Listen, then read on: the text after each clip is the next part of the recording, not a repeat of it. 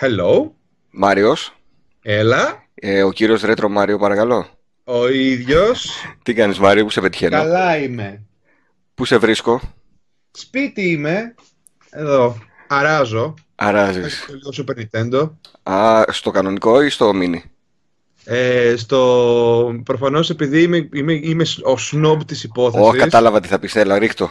Ναι, έχω πάρει το analog, το Super NT και παίζω, παίζω εκεί. Και λιώνεις εκεί, εντάξει, είναι φοβερό το μηχανηματάκι. Γιατί είμαι, είμαι, είμαι ο snob της υπόθεσης. Και όμως είναι, είναι πολύ καλό το μηχάνημα. Ε, Είναι αλήθεια ότι ε, περιμένω πώς και πώς την έκδοση του, του Mega Drive που θα βγάλει, αλλά Μμμ. δεν νομίζω να με πήρες γι' αυτό. Όχι, δεν σε πήρε γι' αυτό. Αλλά δεν μπορώ να μην σε ρωτήσω, γιατί ξέρεις, δεν ξέρω και πολλούς που να το έχουν. Α, κάτσε λίγο, ότι το τελευταίο δεν το άκουσα. Ναι, δεν, δεν ξέρω και πολλούς που να το έχουν. Α, Γι' αυτό Ναι. σε ρωτάω. οκ. Λόγω των, ε, των τελευταίων εξελίξεων στις, ε, ή- στις εισαγωγές Μμ. για το τελωνίο, είναι λογικό να μην το έχουν πολύ. Ακριβώς, ακριβώς. Ε, ξέρεις γιατί σε πήρα, για το πάρε το 0. Ε, προφανώς. Έχεις ακούσει την έκφραση, την ξέρεις; Ε, την είχαμε και εμείς, Μμ, που είμαστε λίγο πιο 90s μμμ. κατάσταση, ε, ε, αλλά και που το παίρναμε, είχαμε ήδη ξεκινήσει να έχουμε ψηφιακές γραμμές, οπότε δεν έκανε και Δεν πολλά. είχε νόημα. Εκτός από το να κουφαίνει τον συνομιλητή σου. Ωραία, γιατί ήταν ήδη τα τονικά τηλέφωνα, οπότε ναι, δεν είχε, είχαν καθαρίσει οι γραμμές. Ε, θα σου κάνω στην αρχή κάποιες ερωτήσεις, επειδή τα προηγούμενα πάρε το 0 ήταν καθαρά για gaming. Μμμ. Εσένα θα σε πάω και σε άλλα μονοπάτια. Οπότε ξεκινάμε. Για πάμε. Αγαπημένο snack των 80s. Ποιο θυμάσαι να πηγαίνεις ρε παιδί μου κάθε μέρα στο περίπτερο για να πάρεις το συγκεκριμένο.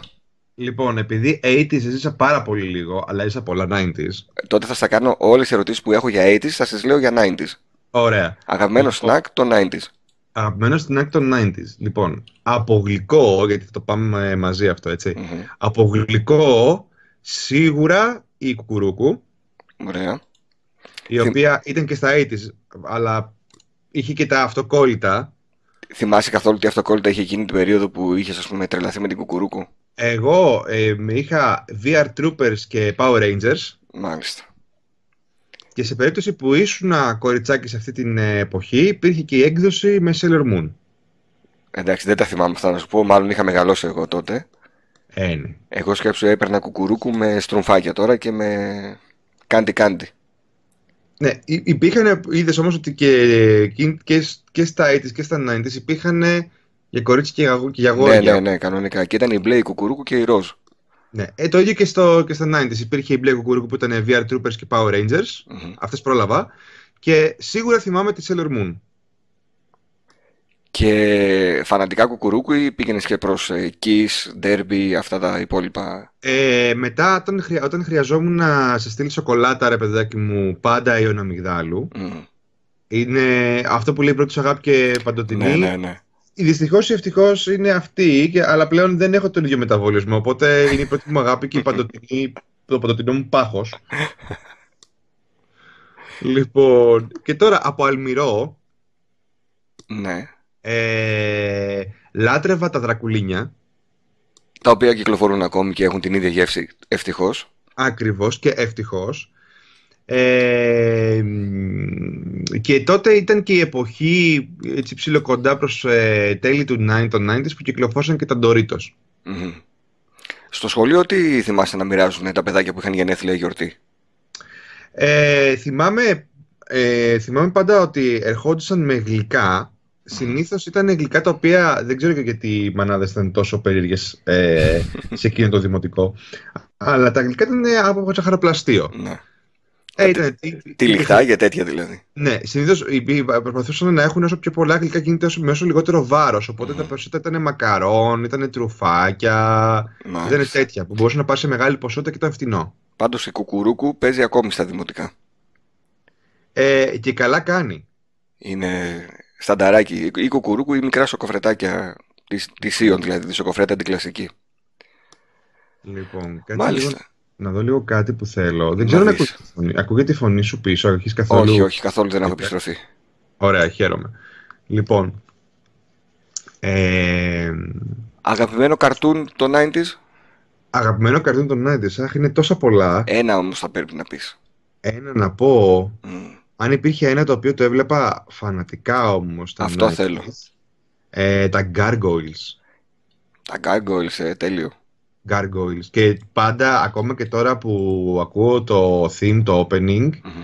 ε, με φέρνει σε πάρα πολύ, μου φέρνει πάρα πολλές μνήμες πίσω.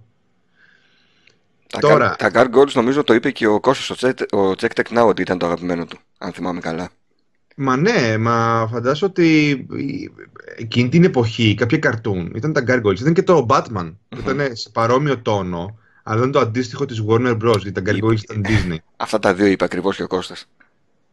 Αυτά τα δύο παιδιά, ε, ε, πώς μεγαλώσαμε και δεν είχαμε προβλήματα στο ψυχισμό μας, δεν ξέρω, γιατί ήταν πολύ σκοτεινά καρτούν.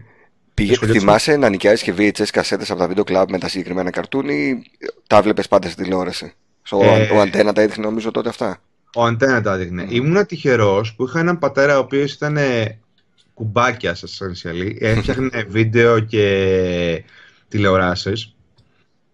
Οπότε είχα το καλό ότι είχαμε πάντα στο σπίτι πολύ καλό βίντεο εγγραφής. Τέλεια. Οπότε τα βλέπεις, τα έγραφες κιόλας. Οπότε τα έγραφα, τα έγραφα. Αλλά δεν, αυτές τις βιντεοκασέτες για κάποιο λόγο έχουν χαθεί μέσα στο σύμπαν. Μμμ. Η δάση ήταν μια πολύ καλή φάση που θα μπορούσα να τραβήξω και, και τις ε, διαφημίσεις από εκεί. Ναι. Εντάξει, οι διαφημίσεις βέβαια σώθηκαν με τον ένα ή με τον άλλο τρόπο, τις βρίσκουμε στο, στο YouTube γενικά. Καλά, ναι. Τα καρτούν όχι τόσο εύκολα. Δυστυχώς, δυστυχώς. Και τι μουσική άκουγες τότε; Τότε ήταν, λοιπόν, οι, τα 90s είχαν, ήταν ένα περίεργο σημείο στη μουσική, Μμμ. έτσι. Ήταν η δεκαετία όπου μεγαλούργησε ο Μάικλ Τζάκσον και ταυτόχρονα ξέπεσε λόγω των ε, προβλημάτων με την, ε, Τα γνωστά θέματα και τα δικαστήρια που είχε. τα, στα θέματα δικαστήρια.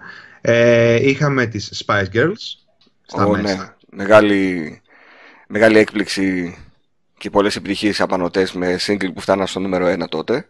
Βέβαια. Είχαμε μια πολύ, πολύ μεγάλη σκηνή rock. Δηλαδή Μμμ. Metallica επίσης, οι Scorpions με το Animal Instinct κτλ. Μμμ. Οπότε άκουγες από όλα τα ρεύματα. Και, και pop άκουγες και metal άκουγες και rock. Ναι, αλλά προτιμούσα πάντα, δεν μ' άρεσε πάρα πολύ, δεν μ' άρεσαν πάρα πολύ τα ελληνικά. Για κάποιο λόγο τα ελληνικά μου φαινόταν, μου ακουγόντουσαν πολύ δεύτερα. Ναι, Στην ελλη- εποχή ελληνικά όταν λες, ε, ξέρω εγώ, Αλέξια και χαριτότυπωμένο και τέτοια. Υπήρχε Αλέξη, υπήρχε Χαριτοδιπλωμένος, υπήρχε Χάρης Αλεξίου.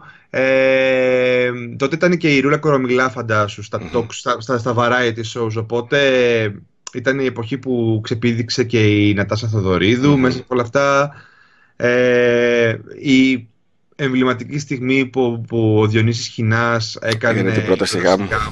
στην Κέτη Γαρπή. Και λοιπόν Ε. θυμούσε η κοκκίνου που το βλέπε εκείνη την ώρα στην τηλεόραση και ήταν η κανονική σχέση του σκηνά. Ήτανε πολλά, ήτανε πολλά, αλλά ε, ενώ μ' αρέσαν τα variety shows δικό, που ήταν ρε παιδάκι μου φαντασμαγορικά, δεν μου Μμμ. άρεσε ρε παιδάκι μου τόσο πολύ η ελληνική μουσική. Μμμ. Δεν τρελαινόμουν. Ε, τρελαινόμουν όμως πάρα πολύ με την ξένη και, και pop και rock. Δεν είχα κάποιο συγκεκριμένο, κάποια συγκεκριμένη ταυτότητα όσον αφορά το, τα ακούσματα. Μιας που έχεις την τύχη να μένεις ε, μόνιμα στην Αθήνα και γίνονται συναυλίες κάθε χρόνο εκεί πέρα. Θυμάσαι να έχεις πάει τότε σε μεγάλη συναυλία; Ε, νομίζω ότι η μεγαλύτερη συναυλία που πήγα Μμμ. όταν ήμουν μικρός, γιατί υπήρχε ένα περίεργο θέμα με τις ε, συναυλίες τότε. Ε, οι γονείς μου δεν ήταν πολύ των συναυλιών, Μμμ. δεν, δεν τους άρεσε. Αλλά θυμάμαι ότι με είχαν πάει σε πολλές ελλ- συναυλίες Ελλήνων καλλιτεχνών. Μμμ. Ε, έχω, είχα την τύχη να παρακολουθήσω και τη Χάρης Αλεξίου live. Εντάξει, φαντάζομαι ακόμα θυμάσαι τη βραδιά εκείνη. Ναι, ήταν, ήταν από τις πολύ ωραίες βραδιές. Ε, τι άλλο; Ποιον άλλο είχα παρακολουθήσει live; Τι μαντό είχα παρακολουθήσει live; Τότε, αλλά σε μαγαζί. τότε πόσο ήσουν, Μαρία, ήσουν 15 χρονών περίπου; 10, πόσο ήσουν; Τότε. Λιγότερο, λιγότερο. Ήμουνα, ήμουν 9, 8, Α, κάπου ήσουν εκεί. μικρούλης για να... Μικρός. Ναι, και για να σε κουβαλάνε. Αλλά και για να πας και εσύ να θες να πας σε μια συναυλία. Ε, πιο πολύ όμως από τα 90s και μου είχε μείνει και υπήρχε και ήταν πάρα πολύ καλό και ωραία σκηνή, ρε παιδάκι μου, που, που συνέβαιναν διάφορα, αλλά κανείς δεν το ξέρει και κανείς δεν το έχει καταγράψει. Ήταν το παιδικό θέατρο. Ναι. Στα 90's είχαμε πολύ καλό παιδικό θέατρο. Όπου μάλιστα έβγαιναν ε, όλη η μουσική από το παιδικό θέατρο, όλα τα τραγούδια και οι διάλογοι, ε, έβγαιναν μετά σε CD και δίσκους. Όντως, ναι. Ε, με αποτέλεσμα να μπορείς να έχεις πάντα το παιδικό θέατρο, αφού το δεις μια φορά, να το έχεις πάντα στο μυαλό σου και να το ξαναφέρνεις ρε παιδάκι, με, τη, με τη μουσική και τα... Ακριβώς. Βέβαια και τώρα υπάρχει παιδικό, παιδική σκηνή και αρκετά καλό παιδικό θέατρο. Βέβαια. Ε, και πάντα τα πιτσιρίκια είναι και οι πιο σκληροί κριτές. Δηλαδή έχει γυρίσει και ο δικός μου μικρός από παραστάσεις που μου λέει είναι καταπληκτική και έχει γυρίσει και από παραστάσεις που μου λέει δεν βλεπότανε. Δηλαδή ξέρεις, και το, το δείχνουν κιόλας ρε παιδί μου εκεί πέρα. Δεν τα χειροκροτάνε καν ή αδιαφορούν εντελώς. Ναι, δεν υπάρχει, δεν υπάρχει αυτή η ετικέτα που έχουμε εμείς που λέμε Α χειροκροτήσουμε. Τώρα Ναι, ναι. χειροκροτάμε. Καλ- Ήταν καλό, ήταν κακό. Α είμαστε καλοί μαζί τους γιατί έκαναν κόπο. Δεν τους νοιάζει. Όχι, δεν δεν νοιάζει τους νοιάζει, βασικά. ναι. Το καλό το επιβραβεύουν και το κακό απλά το απαξιώνουν ε, εκεί επί τόπου. Νομίζω ότι αυτό είναι, λίγο, είναι, είναι ίσως ό,τι καλύτερο μπορεί Ναι. να βγει από τα παιδιά αυτή τη Α, στιγμή. ακριβώς. Καθόλου υποκρισία μέσα τους, οπότε το δείχνουν. Ότι, ό,τι νιώθουν δείχνουν. Έτσι, έτσι. Ε, μιας που πήγαμε στα τραγούδια, ε, αν αγόραζες κάτι εκείνη την εποχή, τι θα πήγαινες να αγοράσεις; Αν αγόρασα κάτι. Ποιον εκείνη- καλλιτέχνη, ας πούμε, έτσι θα έδινες τα λεφτά σου να πάρεις; Ένα βινίλιο ή μια κασέτα. Να σου πω κάτι. Αυτό που αγόρασα και είμαι πολύ περήφανος που αγόρασα και θα το ξαναγόραζα Μμμ. είναι ο δίσκος το, των Bon Jovi. Ποιος; Το Always. Ε, εντάξει. Εκείνος είχε βγει και ήταν ο Ε, πιο εντάξει, popular. ναι. Ε, Φουλ επιτυχίες μέσα. Ναι. Πήγες στη συναυλία τους που έγινε τώρα πρόσφατα στην Αθήνα; Όχι. Γάμο το είναι και εγώ το μετάνιωσα. Ξέρεις, ήθελα πάρα πολύ να κατέβω. Δεν βόλεψε και τελικά το μετάνιωσα που δεν το πάλεψα παραπάνω. Δυστυχώς ήταν. δεν ξέρω, η Bon Jovi το, τότε μου ακουγόταν πάρα πολύ cool. Τώρα πλέον πέρα από το συναισθηματικό κομμάτι δεν, δεν με ακούγονται πλέον τόσο cool γιατί έχω αλλάξει κι εγώ σαν άνθρωπος. Ε, όχι μόνο για το συναισθηματικό. Θα πήγαινες να ακούσεις το, το Runaway, ας πούμε, live. Ε, ναι. Το give, You Give Love a Bad Ε, Name. ναι. Αυτά. Τώρα πάντα ήταν glamour, ε, συγκρότημα, glamour ε, metal, πώς λέγονταν τότε αυτό το, το είδος. Δεν το, το λέγες καν, καν glam, glam metal. Glam Ναι. metal ήταν Twisted Sisters, ξέρω εγώ. Ναι, εντάξει, ήταν λίγο πιο ακραίοι. Ε, Ναι. και τώρα που το είπες έχει και ντοκιμαντέρ στο Netflix για του ε, Twisted Sister που είναι απίστευτα όμορφο και καλογυρισμένο. Να τη θα, να τη θα δω πριν κοιμηθώ. Ναι, Λοιπόν. να το δεις. ε, και ε, πριν πάμε, γιατί θα πάμε θέλοντας και εμείς και στο χώρο των video games, πριν φτάσουμε στα video games, ποιο παιχνίδι, κανονικό toy, ήθελες να αγοράσεις και το απέκτησες, αλλά και ποιο σου έμεινε αποθυμένο; Λοιπόν, ε, αυτό το οποίο απέκτησα και ήμουνα πραγματικά ευτυχισμένος Μμμ. ε, ήταν ένας πολύ μεγάλος Optimus Prime. Αυτά είναι. Γιατί Οτα- και τα 90s είχαμε Transformers, Μμμ. ήταν Gen 2 και μετά ξεκίνησαν τα Beast Wars κτλ. Λοιπόν, Όταν λες μεγάλος, δηλαδή τι μέγεθος ήταν ήτανε, ήταν, για την εποχή ήταν μεγάλος, ήταν στο μέτρο, ας πούμε. Ωστε, Περίπου ένα μέτρο. Ο, λιγότερο προφανώς ήταν. Λιγότερο. Πάλι Ήταν μεγάλος είναι. Ένας τεράστιος, ένας τεράστιος για την εποχή, τουλάχιστον για τα μάτια μου, τον θεωρούσα ότι πιο τεράστιο είχε βγει σε παιχνίδι, ας πούμε. Λοιπόν, αποθυμένο, μόνιμο, Ναι. κυρίως γιατί είχα, αλλά πάντα μου αρέσουν τα μοντέλ και ποτέ δεν είχα αρκετά να ασχοληθώ. Αποθυμένο μόνιμο είναι τα Lego. Μμμ. Ε, ήταν πάντα πανάκριβα. Παρόλο που αυτή τη στιγμή τα βλέπουμε και λέμε, μα πώς ακριβή είναι έτσι. Ήταν πάντα πανάκριβα τα Lego. Λέγω και Playmobil είναι, ήταν, είναι και θα είναι ακριβά πάντα. Ακριβώς. Τώρα αυτή τη στιγμή έχουν και παραπάνω λόγους να είναι ακριβά, γιατί ε, αφενός μερικά μοντέλα είναι απλά απίστευτα όσον αφορά το πώς τα έχουν φτιάξει και Μμμ. πώς τα έχουν Και τη κάνει λεπτομέρεια βέβαια. τα πάντα. Και επίσης το δεύτερο πράγμα που τα κάνει ακριβά είναι ότι πλέον έχουν πάρα πολλές άδειες από τρίτους Μμμ. για να βγάζουν θεματικά Ε, Lego. ναι. Με αποτέλεσμα να αυξάνουν την τιμή. Βέβαια στην ε, υψηλή τιμή και των Playmobil αλλά και των Lego παίζει ρόλο και η πολύ καλή ποιότητα. Βέβαια. Δηλαδή βέβαια. έχουμε τώρα Playmobil 30 ετών και δεν έχουν πάθει τίποτα. Επίσης, όσοι μας ακούσουν, ακούσουν αυτή την εκπομπή και θέλουν να μου κάνουν ένα καλό δώρο, μπορείτε να τα στείλετε και στον ε, πάνω τα χρήματα, Ναι. άμα θέλετε. Είναι αυτός ο τέτοιος, ο Voltron από το- από τα Lego. δηλαδή, όποιος μου, τα κάνει, όποιος μου το κάνει αυτό το δώρο, δεν ξέρω, θα είναι φίλος μου για πάντα. Θα- δεν ξέρω τι θα κάνω. Πόσα, άμα- πόσα κομμάτια είναι αυτό, είναι πολύ μεγάλο ρε, εσύ. Είναι, πο- είναι, είναι τεράστιο και το είχαν συναρμολογημένο σε μία, στην AthensCon που μας πέρασε και πραγματικά ήθελα απλά να το πάρω και αρχίζω να τρέχω προς την έξοδο. Και με τα Lego ξέρεις, είναι τόσο καλή η ποιότητά τους που και να πέσει κάτω θα φύγουν κάποια κομμάτια, δεν διαλύονται. Ναι, ναι. είναι, και επίσης όταν μένουν τα πολύ φτιάχνεις- σφιχτά τα τουβλάκια. Και επίσης όταν τα φτιάχνεις τα έχουν χωρίσει σε διάφορα κομμάτια, οπότε μετά τα προσαρτήσεις, το προσαρτήσεις το ένα με το άλλο, ε, δεν υπάρχουν ε, πολύ, μ, πολλά προβλήματα σταθερότητας. Μμμ. Έτσι είναι, έτσι. Πάντα έτσι ήταν τα Lego. Μάρι, εσύ τώρα έχεις και μια τεράστια συλλογή εκεί κάτω με κονσόλες και τα λοιπά. Ναι. Με αυτή θα με Είσαι, θάψεις. είσαι γνωστός συλλέκτης, ξέρεις, δεν μπορεί να μην πάει εκεί η κουβέντα. Με αυτή θα με Ε, θάψεις, πραγματικά. ε. Ακριβώς.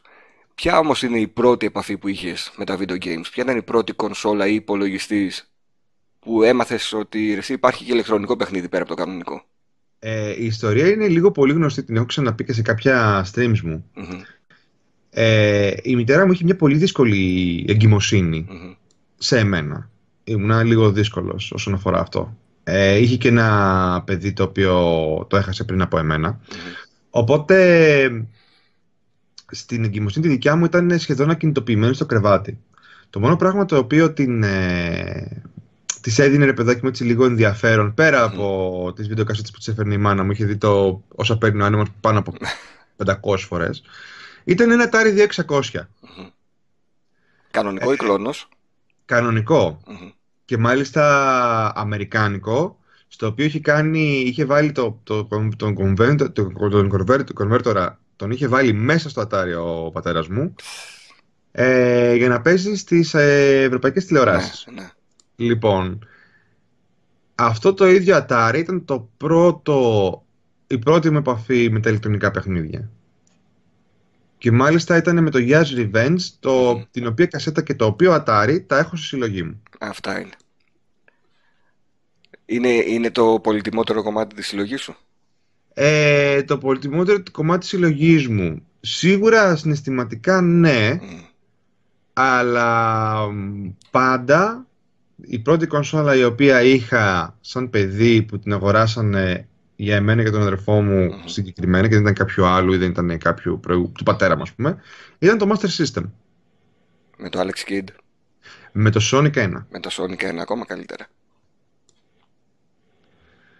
Λοιπόν, οπότε μ, τώρα αν, αν, αν με ρωτάς για το πολυτιμότερο αυτό το οποίο αγαπάω πιο πολύ Κάπου θα περίμενα να πετάξει ένα Vectrex γι' αυτό. Ναι, αυτό ήθελα να σου πω. Αυτή τη στιγμή το, αυτό το οποίο με μάγεψε ε, με το χαρακτήρα του, με, τα περί, με το, όλο αυτό το, γιατί είναι ένα περίεργο αντικείμενο το οποίο λειτουργεί και μ, παρόλο που είναι σαφώς περιορισμένο στο τι βγάζει και πώς το βγάζει, είναι το Vectrex. Ε, βέβαια.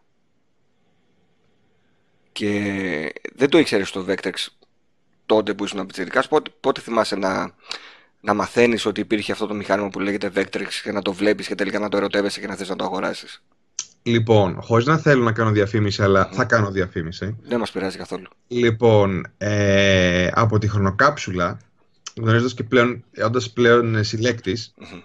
Ε, άρχισα λοιπόν να μαθαίνω και διάφορα ηλεκτρονικά δεξιά-αριστερά, κοιτούσα κτλ. Και γιατί λοιπόν, να, επειδή το γνώρισε το παιδί σε κάποια έκθεση, κολλήσαμε έτσι λίγο σαν παρέα Μμμ. ε, και μου είπε το παιδί από την χρονοκά, που έχει τη χρονοκάψουλα, ε, μου λέει, ξέρεις κάτι, ε, έχεις δει ποτέ Vectrex; Λέω εγώ όχι. Λέει, έλα μια, μου λέει, μια, έλα μια μέρα από το σπίτι, έχω ένα που το έχω φτιάξει και θέλω να το πουλήσω και ίσως να σε ενδιαφέρει. Μμμ. Έλα μια μέρα από το σπίτι να το δεις από κοντά γιατί σίγουρα δεν μπορώ να σου... Δηλαδή μου έδειξες τις φωτογραφίες και μου σε φάση «ΟΚ, weird». Ναι. Αλλά έλα από το σπίτι μια μέρα, πιούμε καφέ, ξέρω εγώ να τα πούμε, να παίξουμε και κανένα game και να δεις και το, και να δεις και το Vectrex από κοντά, να δεις τι ακριβώς κάνει και τι και πώς. Μμμ.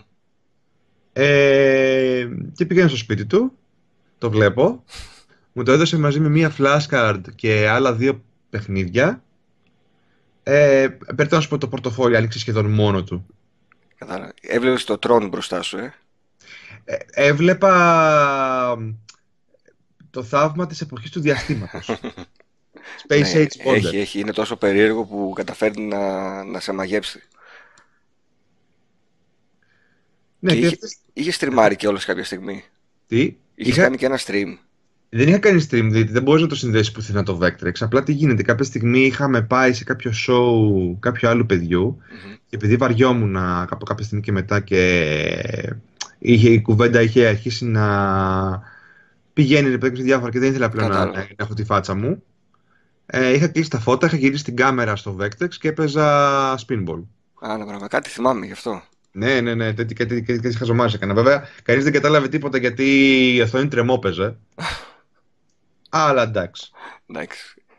Ε, 90s, ε, αν θυμάται κάποιος από τα video games κάτι σαν ιστορία, είναι οι κόντρες μεταξύ των εταιριών.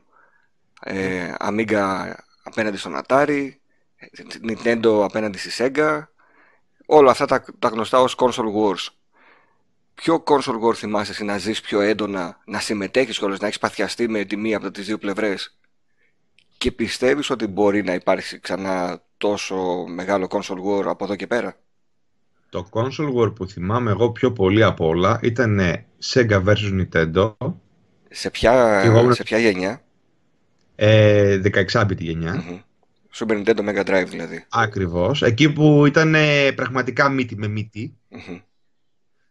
Ε, μ, Πρέπει να σου πω ότι στο Pro έπεφτε, έπεφτε ξύλο για κάτι τέτοια. Ποιο ήταν το μεγαλύτερο, έτσι, η μεγαλύτερη διαφωνία, αν ο Sonic είναι καλύτερος από το Mario; Η διαφωνία ήταν ναι, αν ο Sonic ήταν καλύτερος στο καλύτερο παιχνίδι, αν τα Sonic ήταν καλύτερα παιχνίδια από τα Mario. Αυτό σε εμάς, τη δική μου τουλάχιστον αυλή, ε, έπεφτε το κορόιδεμα της αρκούδας για το ότι δεν είχε αίμα το Mortal Kombat στο Super Nintendo.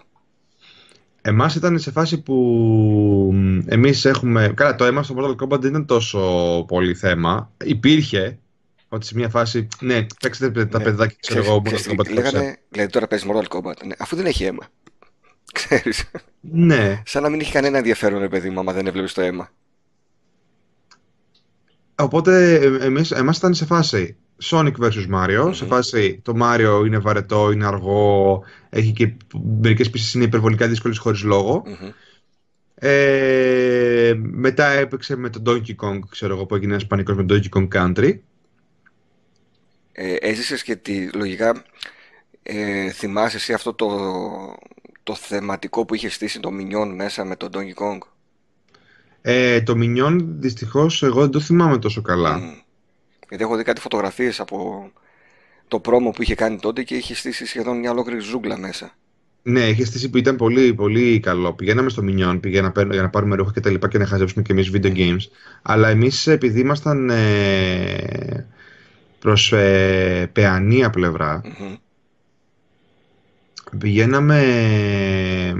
με- με- Οι γονείς θέλανε, θεωρούσαν πολύ μεγάλη βόλτα και καλή βόλτα να πηγαίναμε στον Άλυμο στο, ε, στο Intercontinental. Α, μάλιστα. Όπου στο Intercontinental ε, καθόμασταν και χαζεύαμε τότε το κομμάτι με τις κονσόλες Μμμ. και είχε, αν έχεις το Θεό σου, εκείνο το μεγάλο το εκθετήριο με το Game Boy που είχε και την οθόνη. Ναι, του ναι, ναι. μετά. Ε, ήταν η πρώτη φορά που είδα το, το Sega, το CDX που ήταν ε, το Mega CD μαζί με το Mega Drive. Ναι. Ξέρω, ήταν, ήταν μαζί και ήταν και φορητό CD player.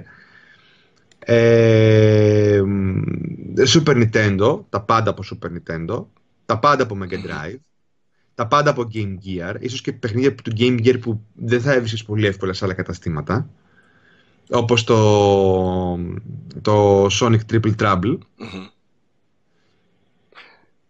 Ε, Το Intercontinental το οποίο κατά βάση ήταν ένα σούπερ μάρκετ, έτσι δεν είναι; ήταν ένα σούπερ μάρκετ. Μμμ. Απλά κάτω από τις κυλιόμενες σκάλες είχε τη φάση με τα video games, όπου είχε πραγματικά τα, πάντα. Τα πάντα. Ήταν η πρώτη φορά επίσης εκεί που είδα το, το Sega Saturn,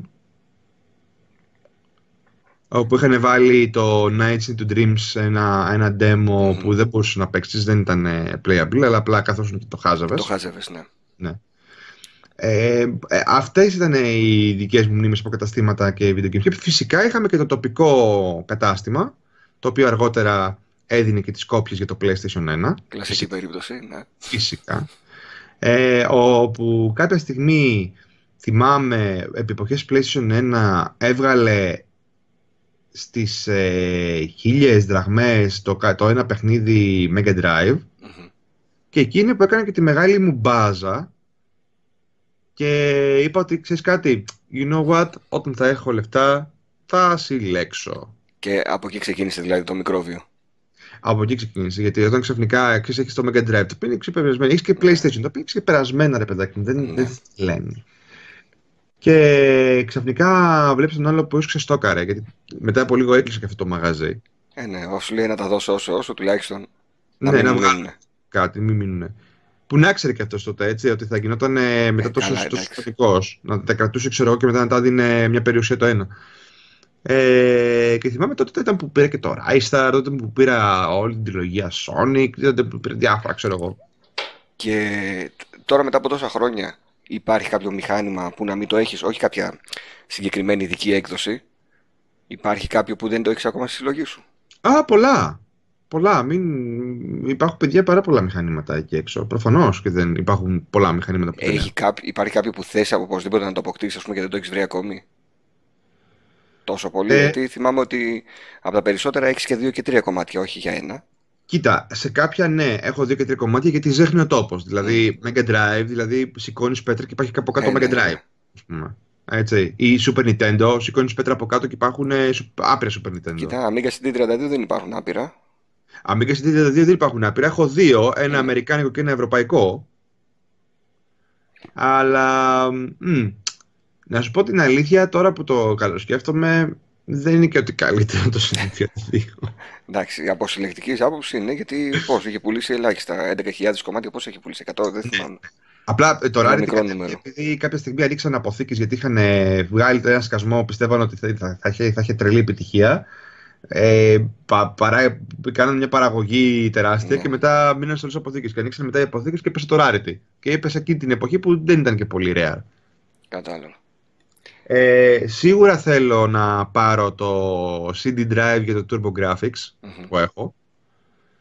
Ε, έχω τη βαλιτσούλα αυτή που είναι η βάση, το, ναι. το TurboGrafx το Core που είναι μια μικρή κονσολίτσα και θέλω και, το, και το, να πάρω τώρα το ε, CD που μπαίνει δίπλα. Ε, ευτυχώς τα παιχνίδια είναι σχετικά φτηνά εκτός από το Round of Blood, το ναι. Castlevania. Το οποίο έχει ξεφύγει. Το οποίο ε, και νεφρό να πουλήσεις πάλι δεν θα τα λεφτά. Ναι, ναι, έχει ξεφύγει. Έχει ξεφύγει. Και... Όπως έχει Ναι, πες. Και πού τα βάζετε Μάριο όλα αυτά; Λοιπόν, ε, αυτό είναι το, το, το χειρότερο κομμάτι, παιδιά. Είναι το χειρότερο κομμάτι όλων. Επειδή γενικά αυτό το συγκεκριμένο χόμπι δεν πολύ ευχαριστεί τους συγκατοίκους του σπιτιού. Ναι. Τη, ε, τη μάνα μας κυρίως. Ναι. Ε, τα έχω περιορίσει όλα σε ένα δωμάτιο, στο οποίο κοιμάμαι κιόλας. Καταλαβαίνεις τι γίνεται εδώ μέσα. Είναι ο χώρος που βλέπουμε και όταν κάνεις live stream. Ακριβώς. Υπάρχει, μια μεγάλη, υπάρχει μια μεγάλη βιβλιοθήκη που είναι ένα παλιό σύνθετο που θέλει να ξεφορτωθεί ένας γείτονας και του είπα Hey! Εδώ! το πήρα. Ε, και υπάρχουν και άλλα τόσα κρυμμένα σε ντουλάπια. Δηλαδή ένα σωρό Ιαπωνικά, Nintendo 64 σε διάφορα χρώματα, ένα σωρό ε, κασετάκια, ένα σωρό Big Box PC και Amiga Games. Ε, και, και τι, πώς ονειρεύεσαι όμως να τη δεις στη συλλογή, γιατί φαντάζομαι ότι δεν την συλλέγεις τόσα χρόνια για να είναι σε κουτιά κλειστά όλα και να μην τα ανοίγεις ποτέ. Έχεις κατά νου, ας πούμε, ότι θέλω στο μέλλον να κάνω αυτό το συγκεκριμένο χώρο και να κάπως να τα έχω όλα; Λοιπόν, αυτή τη στιγμή είπα και καλά που μου το είπες, αλλά υπάρχει στα σκαριά και θα μου πεις πάει και χρόνος. Αλλά παιδιά, με τον μισθό που παίρνω, το μισθουλάκο που παίρνω από τη δουλειά δεν μπορώ να τα κάνω γρήγορα. να, σας το, να, το σημειώσω και αυτό. Για σου λένε Μα το έχεις πει τόσο καιρό. Ναι. Λοιπόν, τα κάνω παιδιά αργά ε, για, για να γίνουν και σωστά. Αλλά υπάρχει ένας χώρος που ήταν το παλιό μαγαζί του πατέρα μου ε, όπου σιγά σιγά τον ανακαινίζω και τον αναδιαμορφώνω έτσι ώστε να είναι ε, λίγο το στούντιο του Retro Mario, ώστε να μπορεί να έχει και την ησυχία του να δημιουργήσει. Γιατί ε, είναι, το, το κανάλι είναι λίγο νεκρό. Τέλειο ακούγεται. Σαν προοπτική. Ναι, να είναι και η συλλογή εκεί πέρα. Να έχω και τις τηλεοράσεις μου και τα μηχανήματά μου και όλη μου τη συλλογή εκεί. Και να έχω και έναν έτσι άνετο καναπέ, ένα άνετο τραπεζάκι, ένα ψυγείο με λιχουδιές και αναψυχτικά. Έτσι ώστε να μπορώ να κάνω και τα streams μου με φίλους, χωρίς κάποιο πρόβλημα. Ό,τι καλύτερο. Και να, και να, και να είναι, ρε παιδάκι μου, όλη η συλλογή εκεί. Και όχι μόνο για να την βλέπουμε, αλλά και να την ζούμε και να την ευχαριστιόμαστε γιατί κακά τα ψέματα. Ναι, μπορεί ξέρω εγώ, ο συλλέκτης μέσα σου να θέλει να τα βάλει όλα μέσα σε μια βιτρίνα, αλλά τα παιχνίδια είναι, Είναι φτιαγμένα για να τα Παίζουμε. απολαμβάνουμε. Θεωρείς ότι είναι εφικτό σε αυτόν τον χώρο να είναι όλα συνδεμένα σε οθόνες και ανά πάσα στιγμή να μπορείς να παίξεις; Όχι, αλλά άμα έχεις, ας πούμε, άμα έχεις, ας πούμε, τρεις-τέσσερις ε, τηλεοράσεις Μμμ. με τα ανάλογα καλώδια συνδεμένα πάνω τους, ε, μπορείς να εναλλάσσεις κονσόλες. Ναι, είναι εύκολο το, το κούμπομα και το ξεκούμπομα. Ναι, υποτίθεται ότι άμα έχεις, ξέρω εγώ, ένα καλό, ένα καλό setup, μπορείς να το κάνεις αυτό. Ε, δεν χρειάζεται να είναι όλες συνδεδεμένες. Έχεις συνδεδεμένες τις πιο, τις πιο popular. Δηλαδή, ας πούμε, κά- αν καλέσω κάποιον για να παίξουμε ε, με τα ηλεκτρονικά, συνήθως η Mega Drive θα παίξουμε, η Super Nintendo θα παίξουμε, η PlayStation 1 θα παίξουμε. Δηλαδή τα πιο εξωτικά, τα πιο εξωτικά και τα πιο παλιά δεν τα πολύ, δεν τα πολύ, δεν, δεν τα πολύ βγάζω.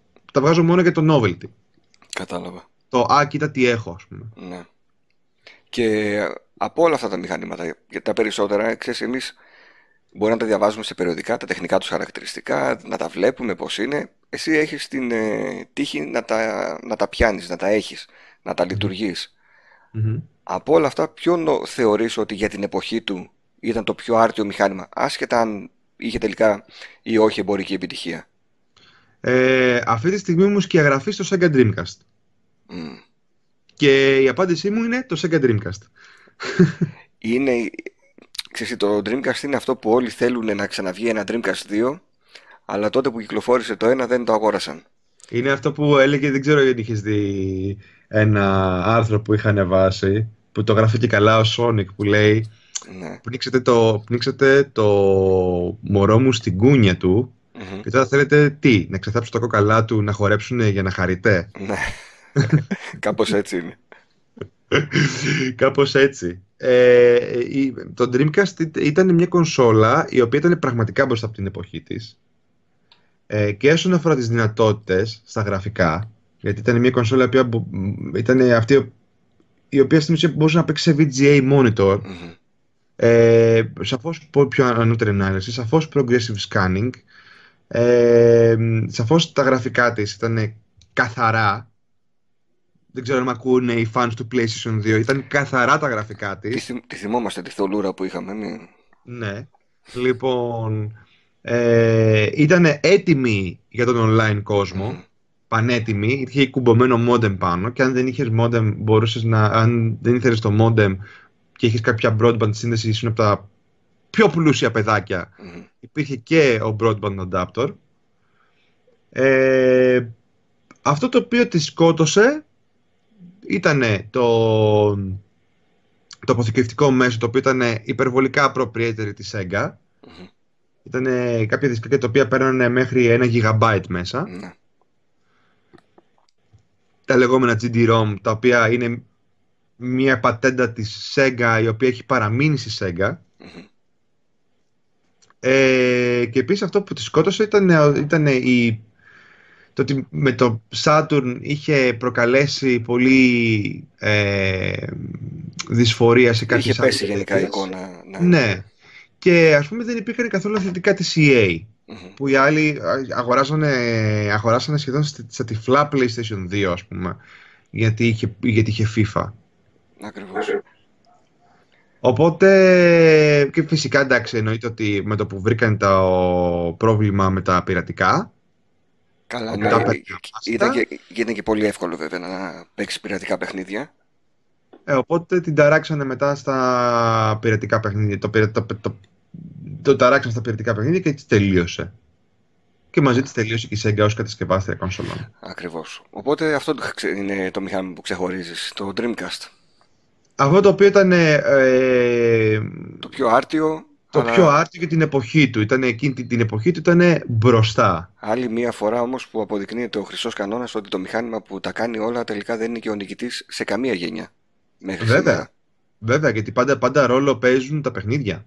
Ακριβώς. Πάντα ρόλο παίζουν οι τίτλοι. Δεν έχει σημασία ε, αν έχεις το δυνατότερο μήχανημα. Σημασία έχει το τι μπορείς να κάνεις με αυτό. Ακριβώς. Πολλές φορές το ξεχνάμε βέβαια και, και σε αυτή τη γενιά το ξεχνάμε πολλές φορές. Βέβαια. Βέβαια. Δεν βάζουμε μυαλό. Κοίτα να σου πω. Ε, πλέον είμαστε σε μια εποχή όπου για κάποιο λόγο έχει κορυφωθεί το, ε, το δυνατότερο είναι καλύτερο. Ναι. Και το έχω ξαναπεί και θα το ξαναπώ πολλές φορές. Γιατί υπάρχει αυτό το debate με το, με το 4K πια. Μμμ. Έτσι. Ότι αυτή τη στιγμή είμαστε σε μια φάση όπου η βιομηχανία των παιχνιδιών περνάει μια νοσηρή φάση. Όπου όλες οι εταιρείες θέλουν να κάνουν, ο- να έχουν ξέρω εγώ, κέρδος, το απόλυτο κέρδος με, το, με, την, με την λιγότερο κόπο. Και αυτή τη στιγμή έχουμε ρε παιδάκι μου τη φάση ότι α, να χρωματίσουμε περισσότερα πίξελ, να χρωματίσουμε 4 εκατομμύρια πίξελ όσο πιο καλά μπορούμε. Αλλά το πρόβλημα όμως αυτή τη στιγμή είναι ότι στα 1080, στο Full HD ας πούμε, δεν έχουμε σοβαρά textures, δεν έχουμε καλή AI. Ε, έχουμε ακόμα προβλήματα με τις ε, σκιάσεις, οι οποίες πολλές είναι χαμηλής ανάλυσης. Ε, έχουμε προβλήματα με παιχνίδια τα οποία βγαίνουν μισά. Μμμ. Καλά, αυτό ναι, έχει ξεφύγει η κατάσταση. Οπότε ε, θα πρέπει να μας σταματήσει λίγο και μας σαν, ε, σαν παίκτες, σαν καταναλωτές, Μμμ. να μας ενδιαφέρει για το πόσα πίξελ έχει το πάνελ το οποίο έχουμε μπροστά μας, αλλά το περιεχόμενο το οποίο έρχεται μέσα από αυτό το πάνελ. Νομίζω ότι όσο τα γραφικά εντυπωσιάζουν, πολύ λίγοι θα το σκεφτούν αυτό που λες. Δυστυχώς, ε, το πρόβλημα είναι ότι τα, παι- τα, τα γραφικά μπορεί να εντυπωσιάζουν με, το, με την... Ε, Κυρίως με, Από την- τη- με την από τη αληθοφάνειά τεχνική τους. πλευρά. Μμμ. από, τη- από την τεχνική τους πλευρά. Δηλαδή μπορεί να έχεις ξέρω εγώ, το, το απόλυτο 4K ε, eye candy ξέρω εγώ, από την τεχνική τους πλευρά, αλλά πού είναι η αρτιστική τους πλευρά, άλλο τέχνη και άλλο τεχνική. Μμμ. Και το βλέπουμε, δηλαδή βλέπεις παιχνίδια τα οποία, όπως το Shenmue, Μμμ. όπου ήταν όσο πιο αληθοφανές γίνεται εκείνη την εποχή, και το βλέπεις τόσα χρόνια μετά και έχει γεράσει Ε, βέβαια. τόσο άσχημα. Γιατί αντί να δώσουν σημασία στην τέχνη, που υπήρχε τέχνη, ναι, αλλά δώσαν σημασία στην τεχνική όμως. Βέβαια. Οπότε ε, οι τεχνικές προχωράνε, ενώ η τέχνη είναι διαχρονική. Οπότε βλέπεις παιχνίδια όπως το Jet Set Radio, Μμμ. που ήταν στην ουσία ό,τι πιο low polygon υπήρχε και ε, είχαν αυτές τις, κου- τις παχές γραμμές γύρω από τα γραφικά και να μοιάζουν σαν ζωγραφισμένα. Μμμ. Και ακόμα και σήμερα, στην HD έκδοση, τα γραφικά παίζονται λες και βγήκε χτες. Ναι, ναι, είναι μια χαρά. Αυτά βέβαια είναι θέματα που δεν απασχολούν καθόλου την indie σκηνή, η οποία συνεχίζει με το δικό της τρόπο να πορεύεται και εσύ έχω δει και ξέρω ότι είσαι από τους gamers οι οποίοι παίζουν indie παιχνίδια και αρκετά κιόλας. Βέβαια. Πολύ. Και, και βλέπουμε παιχνίδια σαν τα πρόσφατα Wonder Boy σε δύο διαστάσεις Μμμ. ε, να παίζονται ευχάριστα, να είναι διασκεδαστικά, να έχουν και νέες ιδέες μέσα. Είναι, τι, τι είναι, δηλ- γιατί τα, οι AAA τίτλοι δεν μπορούν να το δώσουν αυτό και να μασούν τα ίδια, ενώ βλέπουμε indie τίτλους με χαμηλά budget να ξεφεύγουν πολλές φορές και να τραβάνε και τα δικά τους όρια, να τα ξεχυλώνουν. Βασικά είναι ότι οι indie τίτλοι, πρω- πρώτα απ' όλα ο- ένας τίτλος indie, ο οποίος βγαίνει και είναι ξέρω εγώ ένα στούντιο το οποίο είναι μικρό κτλ. Ε, δεν έχει την πίεση που έχει ένας δημιουργός ή ένα στούντιο μεγάλο, mainstream, Μμμ. να, ε, να φέρει αποτε- οικονομικά αποτελέσματα ή να έχει, το, να έχει την πίεση κάποιου χαρτογιακά που λέει το target group μας είναι αυτό. Μμμ. Το, αυτό που θέλουμε να κάνουμε είναι αυτό. Δηλαδή, κάποιος ο οποίος, υπάρχει μια πιο, ελ- μια μεγάλη ελευθερία στο να δημιουργήσει κάποιο indie studio ένα παιχνίδι όπως το θέλουν και όχι όπως το θέλει κάποιος στατιστικολόγος που λέει ότι «Α, ξέρεις, το 90% των παιδιών σήμερα ε, παίζει Fortnite π.χ. Οπότε όλα τα παιχνίδια από εδώ και πέρα θα έχουν Battle Royale mode». Μμμ. Ακόμα και αν δεν είχε ακόμα αποφασιστεί αν θα έχουν single player ή όχι. Ξέρετε, πολλοί θεωρούν ότι τα indie καταφέρουν να ξεφύγουν γιατί και αν δεν πετύχουν δεν έγινε και κάτι, δεν καταστράφηκε ο developer. Αλλά κάτι τέτοιο είναι λάθος. Γιατί σε πολλά indie παιχνίδια ο δημιουργός έχει βάλει και την προσωπική του περιουσία μέσα και κρίνεται η υπόλοιπη ζωή του από το αν θα πετύχει ή όχι αυτό το indie παιχνίδι που κατασκευάζει και δημιουργεί. Βέβαια, μην ξεχνάμε ότι η Ninja Theory, που υποθέτω είναι και ένα mainstream ε, studio, που αποφάσισε να κάνει μόνη της τελείως το Senua's Sacrifice, ε, το, όλο το στούντιο μπήκε σε υποθήκη. Σε υποθήκη. Να πάρουν το δάνειο και να φτιάξουν το συγκεκριμένο παιχνίδι. Το οποίο είναι εκπληκτικό, το οποίο πούλησε εκπληκτικά και έβαλε στα γυαλιά, τα γυαλιά σε πολλά μεγάλα στούντιο που έχουν και τα λεφτά και το χρόνο και τους εργαζόμενους να μεγαλουργήσουν αλλά δεν το κάνουν γιατί πολύ απλά χαρτογιακάδας. Έτσι ακριβώς. Και τώρα μένει να δούμε που πήγε η Ninja Theory στη Microsoft αν θα συνεχίσει με την ίδια φρεσκάδα και την ίδια άνεση ή αν θα, θα κοπούν τα φτερά. Ε, δεν έχει πολύ καλό δεν έχει πολύ καλό όνομα η Microsoft. Όνομα η Microsoft. Συνήθως τα, τα κλείνει. Αλλά από την άλλη χαίρομαι, χαίρομαι. Ε, από την άλλη έχουμε ας πούμε την Devolver Digital η οποία μας έχει δώσει απίστευτα πράγματα και θα μας δώσει απίστευτα πράγματα μέσα στο 19. Ναι, εντάξει, είναι... υπάρχουν πάντα και οι εξαιρέσεις. Ευτυχώς. Αλλά να μπορεί να σου βγει τώρα, ας πούμε η Ninja Theory, από... μπορεί να σου βγει ξαφνικά χωρίς να την πιέσει η Microsoft, η ίδια να πιέζεται γιατί πρέπει να φέρει αποτελέσματα στη Microsoft. Νομίζω να, μετά... να μπει σε άλλα καλούπια τώρα πιο δύσκολα. Νομίζω το 18, η χρονιά που μας πέρασε, η βιομηχανία του game, του game αν έπαιρνε κάποια μαθήματα, θα μπορούσε να τα είχε πάρει το, το, 18. Έτσι. Ε, βγήκε το, το καινούργιο God of War, έσκησε. Ναι. Ε, ούτε multiplayer, ούτε loot boxes, ούτε τίποτα. Ακριβώς. Ε, βγήκε η Nintendo η οποία είχε ένα σωρό παιχνίδια τα οποία ήταν single player ή είχε ξέρω κάποιο multiplayer ήταν πολύ ασύγχρονο και καθόλου online, σκίσανε. Ε, λες, ρε παιδάκι μου, μην βγαίνει ο κάθε άσχετος αναλυτής, ξαναλυτής και να λέει «Α, θα πεθάνει το multiplayer». Όχι, από ό,τι μαθαίνουμε, πάντα όταν θες να πεις μια ιστορία, την λες one on one. Ναι. Δεν μπορείς να την, πει, δεν μπορείς να την πεις εγώ ενώ ταυτόχρονα έχεις ε, άλλα 20 τρολάκια να σου μιλάνε στο voice chat. Δεν γίνεται.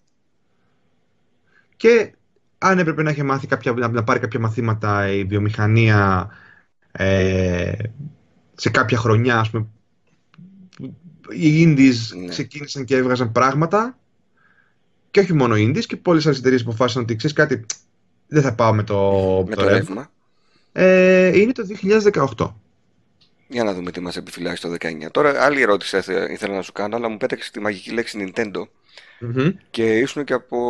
Πήγες και πήρες στο Switch, αν θυμάμαι καλά, με το που κυκλοφόρησε. Ήμουνα σε εκείνη την υπέροχη βραδιά που άνοιξε το public το πάνω πάνω μάτι. Ε, και μάλιστα το unboxing έγινε επί τόπου και υπάρχει στο κανάλι μου. Μάλιστα. Για πες μου τώρα, ε, τι βλέπουμε την πορεία του Switch, πόσο καλά πηγαίνει. Mm-hmm. Και μάλιστα αρθρογραφείς κιόλας στο... Αρθρογραφείς ακόμα έτσι δεν είναι, στο game20.gr. Ναι, ναι, ναι, ναι. Ωραία. Ποια είναι η άποψή σου για το Nintendo Switch? Ε, hm. Με, γιατί έχει πλέον την εμπειρία, έχεις παίξει και αρκετά παιχνίδια. Υπάρχει, υπάρχει μια σχέση αγάπης μίσους με το Nintendo Switch, τουλάχιστον όσον αφορά εμένα. Mm-hmm. Από τη μία ε, το αγαπάω γιατί η Nintendo αποφάσισε να κάνει κάποια πράγματα σωστά επιτέλους. Όπως; Ε, όπως το να δώσει τη βάση στα indies που στο Switch είναι πραγματικά η πλατφόρμα που προτιμάω να παίξω indie παιχνίδια. Mm-hmm. Γιατί πολλά είναι ρε παιδάκι μου να τα παίξεις σε portable mode. Mm-hmm. Ναι, εγώ ας πούμε πήρα το Hollow Knight στο PC και δεν, δεν μπορώ να κάτσω να παίξω στο PC. Όχι, εγώ πήγα, ας πούμε, πήρα το Celeste στο PC και τελικά κατάληξα να το πάρω και στο Switch, ας πούμε. Ναι, και εγώ τώρα θα το, το, όχι, θα, το πήρα, το είχε νομίζω 10 ευρώ το προηγούμενο μήνα και το πήρα και στο Switch. Mm-hmm. Για να το παίξω επιτέλους. Επίσης αποφάσισε η Nintendo να, κάνει, να, να, να επιστρέψει κάποια πράγματα λίγο σε πιο, να τα θέσει σε διαφορετικές βάσεις, όπως πούμε το Mario, το Super Mario Odyssey, όπου καλά με τα γραμμικά Μάριο, αλλά ας βγάλουμε και ένα Μάριο το οποίο έχει κάνει, είναι πιο κοντά στο Mario 64, Ναι. που είναι λίγο πιο open design και το κατάφεραν. Ε, μου έχει δώσει πολύ καλές στιγμές το Switch. Μιλάμε για τα παιχνίδια του Switch, έτσι. Με Ναι, το ναι, τελευταίο να είναι το Smash όπου ε, παίζω φανατικά. Δεν έχουμε παίξει ακόμα. Δεν έχουμε παίξει ακόμα. Πρέπει να το Ε, κανονίσουμε. Παίζω φανατικά Smash με την έννοια ότι περνάω πιο καλά με το Smash Ultimate από ό,τι περνούσα με το Smash στο Wii U. Αυτό σε τι οφείλεται, στο καλύτερο online ε, κο- περιβάλλον που έχει τώρα η Nintendo ή το παιχνίδι έχει, ξε... Οφείλεται έχει στο κάνει ότι- άλματα; Θα σου πω, είναι πολλά. Οφείλεται στο ότι γενικά και τόσο το Smash όσο και αυτή τη στιγμή ό,τι βγάζει για το Switch δείχνει μια εύρωστη Nintendo. Μμμ. Που όταν μια εύρωστη Nintendo υπάρχει και βγάζει πράγματα, ε, αυτά που βγάζει έχουν σαφώς πιο πολύ καρδιά μέσα τους, πιο πολύ όρεξη, πιο πολύ αγάπη. Ε, μπορεί το Smash Bros. Ultimate να μην είναι το ολοκένουργιος Smash, και αυτό μπορεί κάποιος να με δει κιόλας, αλλά παιδιά είναι το ίδιο, είναι η ίδια μηχανή γραφικών και gameplay του προηγούμενους Smash. Απλά έχουν κάνει βελτιώσεις στα πάντα. Μμμ. Είναι πιο πολύ ένα σκαλοπάτι από έναν ολόκληρο όροφο, Μμμ. αλλά είναι μια πολύ πιο καλά δεμένη εμπειρία. Και πίστεψε με online, παίζω ελάχιστα γιατί ακόμα το, το netcode έχει προβλήματα του παιχνιδιού, Μμμ. το οποίο είναι τραγικό, αλλά ταυτόχρονα εντάξει δεν με πολύ πειράζει γιατί παίζω πάρα πολύ offline και με φίλους και τα λοιπά. Το έχουμε αποδεχτεί άλλωστε έτσι ήταν η Nintendo με το online κομμάτι πάντα. Ε, Το, λοιπόν, το μόνο παιχνίδι που έπαιζα στην, σε Nintendo χωρίς να έχω ποτέ πρόβλημα ήταν το Mario Kart στο Wii. Το μόνο πρόβλημα, το, μόνο, το, το, το Mario Kart, σε πληροφορώ στο Switch δεν έχει κανένα πρόβλημα.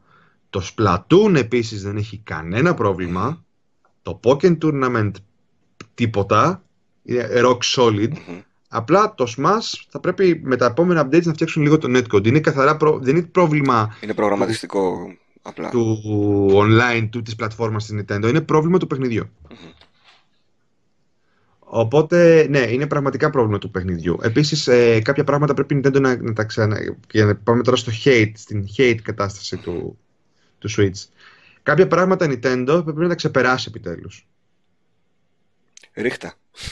Λοιπόν, ε, το UI της κονσόλας, Μμμ. το μενού, καλό χρυσό, αλλά ρε παιδάκι μου, δεν πρέπει, ε, ε, πρέπει να είναι πυρηνική, λογική- πυρηνική φυσική να βάλεις φακέλους. Ναι.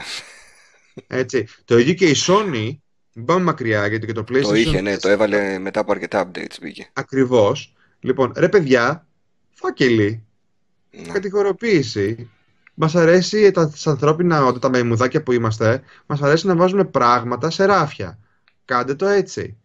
Δεν χρειάζεται, δηλαδή το κάνεις στο Wii U. Τι περίμενες, ξέρω εγώ, τι περίμενες στο Switch να αλλάξει; Ναι. Να, ότι δεν μας αρέσει ξαφνικά και οπότε θα περιμένεις, πότε θα μας ξανααρέσει για να το ξαναβάλεις. Σοβαρά. Ναι. Ε, το online σύστημα για το chat Εντάξει, είναι τραγικό. είναι τραγικό. Δεν μπορείς να στείλεις μήνυμα σκ- ή, ή invitations σε ανθρώπους που είναι online, ενώ βλέπεις σε πραγματικό χρόνο ποιος είναι online και τι παίζει.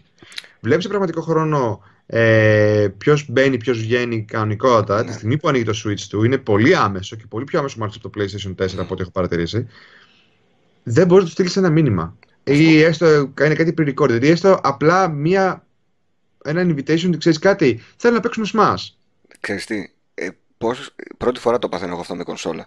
Να θέλω, ας πούμε, ήθελα να σε κάνω σε ένα φίλο στο, στο Switch για να μπορούμε να παίξουμε. Ε, να κανονίσουμε, να μου στείλεις το friend code με κάποιο, ξέρω εγώ, mail ή μέσω Messenger, Viber, να πάω εγώ στο σπίτι να το αντιγράψω. Δεν το έχω κάνει σε καμία κονσόλα. Κοίτα, το, αυτό το έχουν κάνει λίγο workaround, το ότι μπορείς να συνδέσεις το λογαριασμό σου με το Facebook ή το Twitter Μμ. Και άμα Και είσαι, να και άμα τους είσαι κάνεις πιτσιρίκι άντα από και, εκεί. και δεν έχεις ούτε Facebook ούτε Twitter. και επίσης, το, εντάξει, αυτό είναι άλλο θέμα. Επίσης, το, βασικά ελάχιστοι δεν έχουν Facebook ή Twitter. Ε, ε, μπορεί να έχεις όμως Wii U. Οπότε αν είχες Wii U, Ναι. επίσης βρίσκει τους φίλους σου από εκεί. Ε, το άλλο τραγικό θέμα, το τραγικό, τέλος πάντων, η άλλη διόρθωση που κάνανε ήταν το ότι δεν χρειάζεται να κάνουν και οι δύο το friend code όπως ήταν στο Wii και στο DS. Αρκεί που το ξέρεις εσύ ή το ξέρει ο ένας, στέλνει το invitation τέλος. Ναι. Με τη χώρη... Αυτό, έλα, Πες μου, πες μου. αυτό όμως, τι γίνεται; Είναι καλό γιατί πλέον μπορείς να αλλάξεις έτσι όπως το έχει κάνει η Nintendo. Είναι μάλλον ο πιο σωστός τρόπος γιατί μπορείς να αλλάξεις το όνομά σου, το Μμμ. tag σου online χωρίς επιπλέον χρέωση, χωρίς να υπάρχουν Ναι. προβλήματα. Κάτι το οποίο ακόμα η Sony δεν το έχει καταφέρει. Δηλαδή σε μια βάση αλλάζεις το, άμα αλλάξεις το username σου στο PlayStation 4 μπορεί να χάσεις τα save σου. Ναι, ναι, ναι, ναι. Ακριβώς. Και γι' αυτό και δεν το έχει δώσει ακόμα. Και, Ενώ και, η το έχει υποσχεθεί. Microsoft, και η Microsoft, αγαπητέ, ενώ μπορείς να το κάνεις από το Xbox 360, Μμμ. μπορείς να αλλάξεις το tag σου εν τούτης, ή από τη δεύτερη αλλαγή και μετά σε, σε χρέωνε. Δεκαρικά και έπεφτε. Ε, κα- ε, όχι δεκαριά, νομίζω 3 ευρώ ήτανε. Δεν θυμάμαι κι εγώ ακριβώς, αλλά σε χρέωνε. Το, αλλαγή, το αλλαγή του gamer tag Ναι. χρεωνότανε. Ναι. Και το θέμα της χωρητικότητας στα παιχνίδια; Του Switch. Μμ. Ε, από τη στιγμή που παίρνει, και- παίρνει και είναι συμβατό και με, πολλές, και με μεγάλες SD cards, δεν είναι τόσο μεγάλο το θέμα. Sorry κιόλας, αλλά Ναι. πολλοί που Πλέον έχουν παραπονιούνται, πέσει οι τιμές, ναι, είναι αλήθεια αυτό. πολλοί που παραπονιούνται, δεν έχει νόημα να παραπονιέσαι. Κάποια, πρά- κάποια παιχνίδια θα τα σβήσεις. Θα κάνεις backup το save σου online, αν έχεις το online. Αν δεν το έχεις, υπάρχει επιλογή archive, Μμμ. όπου κρατάει το save, σβήνει το υπόλοιπο παιχνίδι. Εντάξει, Ε, Νομίζω ότι το πιο τραγικό είναι αυτό της ε, online επικοινωνίας που πρέπει να έχεις δίπλα το κινητό σου. Ναι, το παιδιά δεν καταλαβαίνω γιατί η Nintendo το κάνει αυτό με το κινητό. Δεν θέλω ρε παιδάκι με το κινητό, μου μπορεί να το έχω για, για άλλες χρήσεις. Ναι, και θέλω να ξέρεις, κάνω ε, σ- το voice. ξαναλέω ότι απευθύνεται κυρίως σε πιτσιρίκια. Πολλά πιτσιρίκια δεν έχουν κινητό. Ναι, Δηλαδή, ο δικός αλλά. μου δεν έχει κινητό και ε, μόνος στο Fortnite μπορεί και μιλάει με τους φίλους του. Ναι, αυτό ακριβώς. Το θέμα ποιο είναι. Το, το θέμα ποιο είναι ότι το, σε άλλα παιχνίδια, ότι, να πεις ότι δεν έχει, την, δεν έχει την, ε, δίνει την δυνατότητα αυτή το Switch, ότι παρά ξέρω εγώ το jack το οποίο δεν έχει την επιλογή να. Όχι, την έχει μια χαρά. Σου λέω στο Fortnite παίζει κανονικά. Ναι. Δηλαδή, βάλτε κανονικό voice chat. Βάλτε, ξέρω εγώ, ένα, ένα ρουμάκι. Δεν χρειάζεται, ξέρω εγώ, να είναι και καλά από παιχνίδι. Βάλτε τα απλά από πίσω. Φαντάζομαι ότι ακόμα και η μ, εταιρεία του Discord, Μμμ. που βγάζει το Discord, Ναι, ε, προσφέρθηκε να δώσει στην Nintendo την κομμάτι τεχνογνωσία. του κώδικά της για να κάνει το σωστό το voice chat. Ε, εντάξει. Τόσο πολύ. Σε μια φάση το Switch έχει τέτοιο, τέτοιο είδους χαρακτήρα που το θέλαμε πολύ καιρό. Ακόμα και η Sony προσπάθησε να το κάνει με το Vita που υποσχόταν ότι θα κλείνεις το PlayStation 3 σου, θα παίρνεις Ναι. το Vita σου όμως και θα παίζεις το παιχνίδι σου on the go. Κάποιο πράγμα που ποτέ Ναι. δεν έκανε ποτέ. Μμμ. Το κάνει τώρα Nintendo σε μια φάση μπορείς να παίξεις και στην τηλεόρασή σου και απλά να το βγάλεις από τη βάση και να το πας όπου θες. Μμμ. Έτσι. Το λάτρεψε ο κόσμος γιατί μας αρέσουν τέτοιου είδους πράγματα. Στην, στα μεμούδα που λέγεται ανθρωπότητα. Δεν είμα, είμαστε λίγο, μας αρέσουν κάτι τέτοια. Απλά η Nintendo, ως κλασική Nintendo, θα πρέπει να βρει έναν τρόπο να το κάνει χειρότερο από όσο πρέπει. Ναι. Ε, παίζεις πιο πολύ στην τηλεόραση ή στο φορητό; Ε, νομίζω ότι είμαι 50-50. Μμ. Είμαι 50-50. Ε, συνήθως παίζω ε, τα παιχνίδια, ξέρω εγώ, όπως το Smash, τα παίζω, ξέρω εγώ, σε portable, που από κάποια στιγμή και μετά δεν με νοιάζει το, το, το visual. Μμμ. Δεν με νοιάζει, ξέρω εγώ, τόσο η οπτική του παιχνιδιού, όσο Θες το να να δείρεις απλά; παίξω και ναι, θέλω να δω απλά. Ναι. Ε, παιχνίδια τα οποία θέλω απλά να χαζέψω ε, και να έχω, ξέρεις, ένα, μια, ένα άλλο είδους προσοχή. Μια άλλο είδους προσοχή. Θα το παίξεις στην Στο τηλεόραση. Zelda. Ορίστε. Ναι. Θα το βάλεις στην τηλεόραση. Θα το βάζω τηλεόραση. Μμμ. Ή όταν θέλω να παίξω, όταν θέλω να παίξω λίγο, και λίγο online που τι- μ, θέλω ρε παιδάκι μου να έχω μια την οθόνη μου ρε παιδάκι μου έτσι στα Ναι. μούτρα μου όταν παίζω online. Ε, παίζω στην τηλεόραση. Κατάλαβα. Να σε πάω λίγο τώρα, μιας που έτσι λίγο ψιλοφούντωσες. Να σε φουντώσω λίγο ακόμα. Αυτό το σέμα. Επειδή είπες για Fortnite. Είδα ένα ποστάρισμα που έκανες στο Facebook για το ρεπορτάζ του Star που μιλούσε για την ψηφιακή ηρωίνη. Βέβαια δεν το έκανε μόνο το Star, το έκαναν και άλλα κανάλια όπως ο Sky και όχι μόνο. το Star ξεκίνησε τη, το, το slogan όμως. Ναι. Ε, πες μας για τη γνώμη σου, γιατί ενδεχομένως δεν έχουν δει όλα τα παιδιά το ποστάρισμα, δεν ξέρουν ότι συνεργαζόσουν με το Star σε ένα κομμάτι που αφορούσε τα video games. Τι, πώς το βλέπεις όλο αυτό, είναι απλά επειδή πουλάει, τώρα πρέπει να βρούμε ένα θέμα. Ε, κοίτα να δεις, το Star, όπως και πολλά κανάλια, ε, επιδίδονται σε ένα πράγμα το οποίο στην ε, κοινωνιολογία των μέσων, των μέσων ενημέρωσης λέγεται πορνό Τι είναι το πορνό αγανάκτησης; Σου σερβίρουν ένα νέο το οποίο δεν είναι και νέο στο κάτω-κάτω με τέτοιο τρόπο ώστε η πλατιά μάζα που δεν ξέρει να αγανακτήσει και ταυτόχρονα αυτό να τροφοδοτήσει αυτή τη μάζα να βλέπει περισσότερο από αυτό το περιεχόμενο, από αυτές τις ειδήσεις, έτσι ώστε να έχουν περισσότερο και ακριβότερο χρόνο στον αέρα για διαφημίσεις. Φέρνει λεφτά Και αυτό το πράγμα αυτό τροφοδοτείται όπως καταλαβαίνεις. Ε, αυτό είναι κατανοητό. Βέβαια αυτό που δεν είναι κατανοητό είναι αυτό που έθιξες εσύ στο post. Πώς γίνεται ένα κανάλι που έχει και web πλατφόρμα και μάλιστα φιλοξενεί και gaming εκπομπές να παίζει ένα τέτοιο είδους ρεπορτάζ. Αυτό δεν ήταν το κυρίω. Αυτό, αυτό είναι το πρόβλημά μου. Αυτό ήταν το πρόβλημα του post. Ότι καταλαβαίνω το γεγονός ότι τι θέλουν να κάνουν με τις ειδήσει.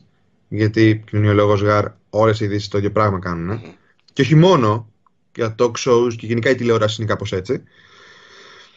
Ε, αλλά το πρόβλημά μου εμένα ήταν ότι επειδή το Web TV του Star έχει ε, εκπομπές με gaming και μάλιστα αρκετά αξιόλογες με την έννοια ότι ξέρουν ποιο είναι το κοινό τους. Δεν κάνουν αυτό το pandering που αρχίζει να εξηγείς τα πάντα και στην Σαν ξέρω, εγώ, θίτσα ναι. από το, τη θίτσα ξέρω, από το ζουμπερι ε, τι είναι το κάθε τι. Λοιπόν, είναι εκπομπές που έχουν συγκεκριμένο κοινό, ξέρουν ποιο είναι το κοινό τους και, και, αυτό το κοινό, και σε αυτό το κοινό λένε πράγματα. Στο Web TV, στο Web TV του. Ήμουνα κομμάτι του Web TV του Star. Ε, και μάλιστα δεν το έκανα για τα λεφτά. Και είμαι πλήρως συνειδητοποιημένος γι' αυτό. Δηλαδή δεν είναι ότι μου υποσχέθηκαν σε θέμα χρηματικό. Το έκανα καθαρά για το ψώνιο μου. Όπως και τα περισσότερα παιδιά. Ε, οπότε δεν μπορώ να το καταλογίσω ούτε αυτό. Αλλά ρίξαμε τόση δουλειά όλοι ρίξαμε ε, τόσο κόπο, τόση αγάπη, γιατί λέμε εντάξει, ξεκινάει τώρα, ναι. μπορεί αργότερα να έχουμε άλλα Ε, οπότε ρίξαμε τόση, τόση όρεξη και ξαφνικά το ίδιο το κανάλι το οποίο μας φιλοξενούσε και κάναμε τις εκπομπές μας, λέγαμε τα διάφορά μας και τα λοιπά και μας άρεσε, ναι. ξαφνικά μας λέει πρεζέμπορες για να εκμεταλλευτεί το λεγόμενο πορνό αγανάκτησης. Πώς, σε κάνει, πώς θα σε έκανε εσένα να νιώσεις; Νομίζω όπως ένιωσες και εσύ και το έγραψες και πολύ καλά στο ποστάρισμα που έκανες. Ναι, γιατί ένιωσα, δηλαδή σε μία φάση από τη μία είπες θα πιάσω μία άλλη γενιά κόσμου ότι η τηλεόραση που στην νέα γενιά αρχίζει και ευθύνη, οπότε λες Α κάνω ρε παιδάκι μου το Web TV, να πιάσω μια άλλη γενιά κόσμου, να βγάλω ένα άλλο είδου περιεχόμενο, διαφορετικό από αυτό που βγαίνει στο γυαλί.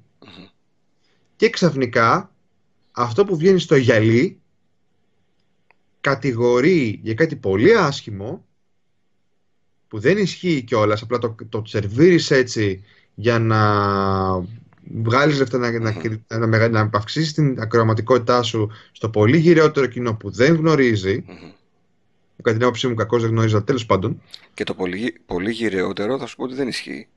Γιατί ε, έχω κάνει συζητήσεις με άτομα που είναι στη δική μου ηλικία, δηλαδή κοντά στα 40, οι οποίοι μου είπαν ότι ε, εξαφάνισαν την κονσόλα με αυτό το βρωμοπέχνιδο που γίνεται χαμός και τα, το λένε και στις ειδήσεις. Και μιλάμε τώρα για άτομα από 30 μέχρι 40. Ε, αυτό ακριβώς. Δηλαδή τώρα αυτή τη στιγμή ενέδωσα σε κάτι, σε κάτι το οποίο και εσύ, ας πούμε, γυρνάς και του λες του αλλού Ειδικότερα όταν τον έχεις και στα social media. Έτσι. Και γυρνάς και του λες το βασικό. Βρε αγόρι μου, η κορίτσι μου. Το οποίο τον έφερε και αυτό στο post.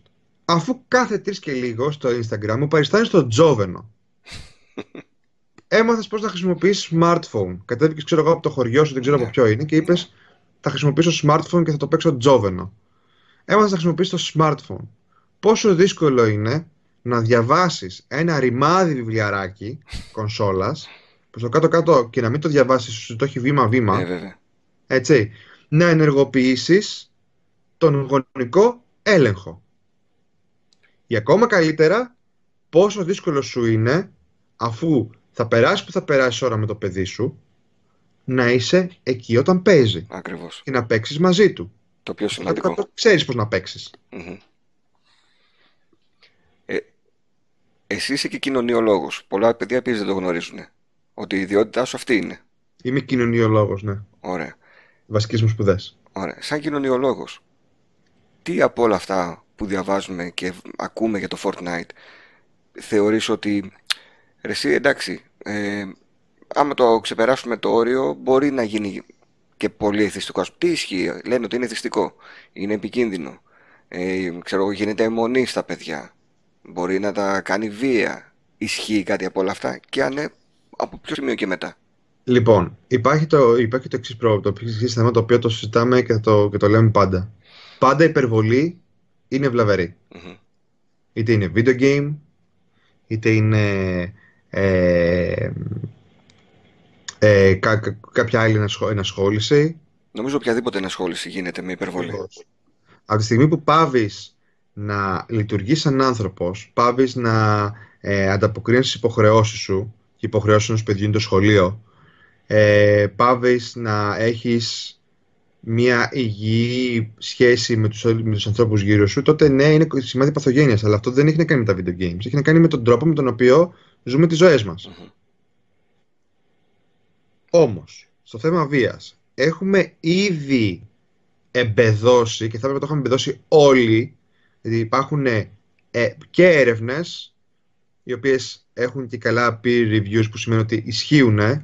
δεν το έκανε κάποιος ε, σαλτιμπάγκος ε, από κάποιο τρόμο vlog ή από κάποιο blog, ξέρω εγώ, υπέρ των video games. Έγιναν κανονικά από ψυχολόγους, από κοινωνιολόγους κτλ. Μμμ. Λοιπόν, τα video games δεν προκαλούν βία. Ποτέ δεν προκαλούσαν βία. Αν μη τι άλλο, την περιόριζαν. Γιατί κάποια πράγματα τα οποία τα είχαμε μέσα στο μυαλό μας ως παιδιά που έχουμε μια ενέργεια και τη διοχετεύουμε κάπου, αντί να τη διοχετεύσουμε στο να βαρέσουμε το παιδάκι δίπλα μας, τη διοχετεύουμε στο να βαρέσουμε έναν Ψηφιακό δίπλα χαρακτήρα. αντίπαλο, ναι. Και τα, οι μηχανισμοί, τα παιδάκια δεν είναι πυθικάκια να κάνουν αυτό που βλέπουν. Τα, παι- τα, παιδιά, τα παιδιά είναι πυθικάκια σε ιδέες. Την ιδέα που θα του περάσεις, την ιδέα θα αναπαράγει. Μμμ. Τα παιδιά γίνονται πολύ πιο βία όταν βλέπουν στην τηλεόραση ε, Από τη επιτρέπεις στιγμή. να επικροτούνται πράγμα, ε, ιδεολογίες όπως είναι you know, ε, ε, ε, οτιδήποτε είναι να κάνει με, Ναι, φο- ναι. με φοβίες Μμμ. έτσι οτιδήποτε φοβικό κάνει, μπορεί να κάνει ένα βίο ένα παιδί σε, στο σχολείο Μμμ. και βλέπουμε παιδιά μετανάστες ε, παιδιά τα οποία δεν είναι ρε παιδάκι, τα πιο αγοράκια της παρέας Μμμ. ε, κορίτσια επίσης να δέχονται επιθέσεις γιατί είναι πολύ συγκεκριμένες ιδέες που περνάνε παρά από το video game. Οπότε σημασία δεν έχει τι βλέπει το παιδί σου. Σημασία έχει τι λες εσύ στο παιδί σου γι' αυτό. Ακριβώς. Ακριβώς. Και όποιο παιδί και να το αφήσεις, και ειδικά με τα video games, επειδή είναι, είναι όμορφα, γι' αυτό και είναι εθιστικά. Γιατί αν δεν ήταν όμορφα, δεν θα ήταν και εθιστικά. Δεν θα ήθελε να ασχολείται το παιδί. Είναι φτιαγμένο για να είναι διασκεδαστικά. Είναι Ακριβώς. διασκέδαση. Τι εννοείς; Δηλαδή και οι ταινίες και στις ταινίες μπορείς να εθιστεί γιατί είναι φτιαγμένες για να είναι αισθητικά άρτιες και να σα αρέσουν. Αλλά και εσύ, αν το παρατήσει το παιδί μπροστά σε μια κονσόλα και θες να έχεις απλά την ησυχία σου, το παιδί θα παίξει και θα το ευχαριστηθεί. Αν εσύ δεν ασχοληθείς με το παιδί, να του πεις: Ξέρεις τι, παίξε μία ώρα, ρε παιδί μου, και άλλο μετά να κάνουμε και κάτι μαζί. Το παιδί δεν θα σου πει όχι. Όχι βέβαια. Εγώ το βλέπω το δικό μου. Κάθε φορά που του λέω να κάνουμε κάτι μαζί, έρχεται τρέχοντας. Και πιο, Πάντα φο- τα φο- παιδιά. πιο Fortnite και πιο Nintendo τώρα, ούτε τον ενδιαφέρει μετά. Βέβαια. Πάντα τα παιδιά θέλουν. Ε, ε, οι γονείς πρέπει να καταλάβουν ότι τα μοντέλα των παιδιών, τα πρώτα και βασικότερα μοντέλα των παιδιών είναι οι ίδιοι. Δεν είναι ούτε ο χαρακτήρας στο video game, ούτε ο ηθοποιός στην τηλεόραση, ούτε ο τραγουδιστής ε, στο ραδιόφωνο. Το πρώτο και βασικότερο μοντέλο ενός παιδιού είναι ο γονιός. Και από τη στιγμή που ο γονιός του λέει έλα να κάνουμε κάτι μαζί και του δίνει την ευκαιρία να εκφραστεί και να έρθει κοντά σου, Αυτό θα προτιμήσεις.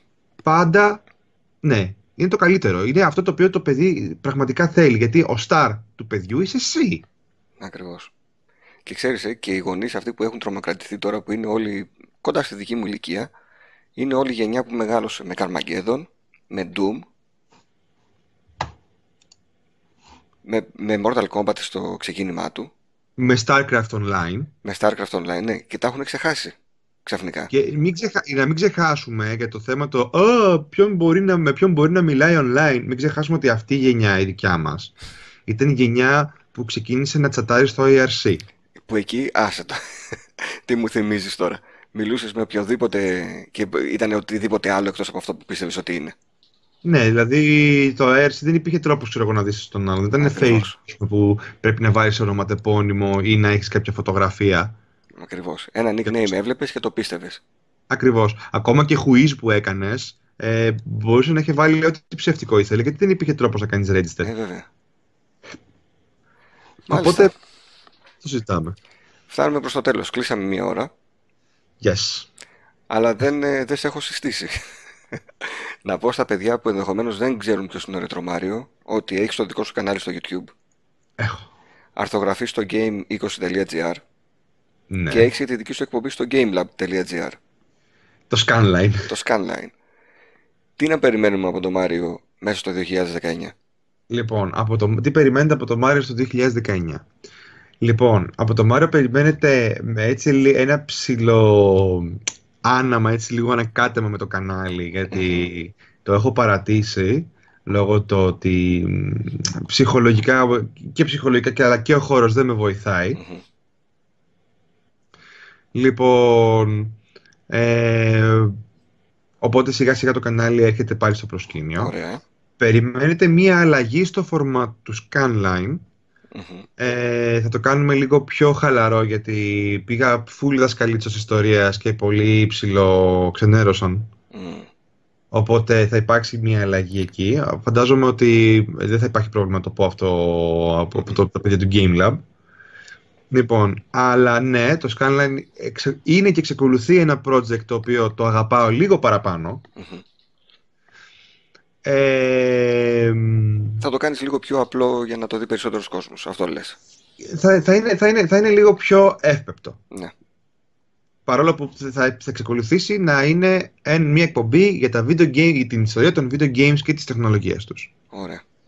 Ε, ελπίζω μέχρι την άνοιξη να έχει ολοκληρωθεί ο καινούριος χώρος γιατί θα πρέπει να το κάνω αυτό κυρίως για μένα για να νιώσω και εγώ λίγο καλά, να έχω και εγώ λίγο το δικό μου το Ε, με το δικό privacy. σου χώρο, ναι, θα έρθει και η όρεξη, θα έρθει και η διάθεση.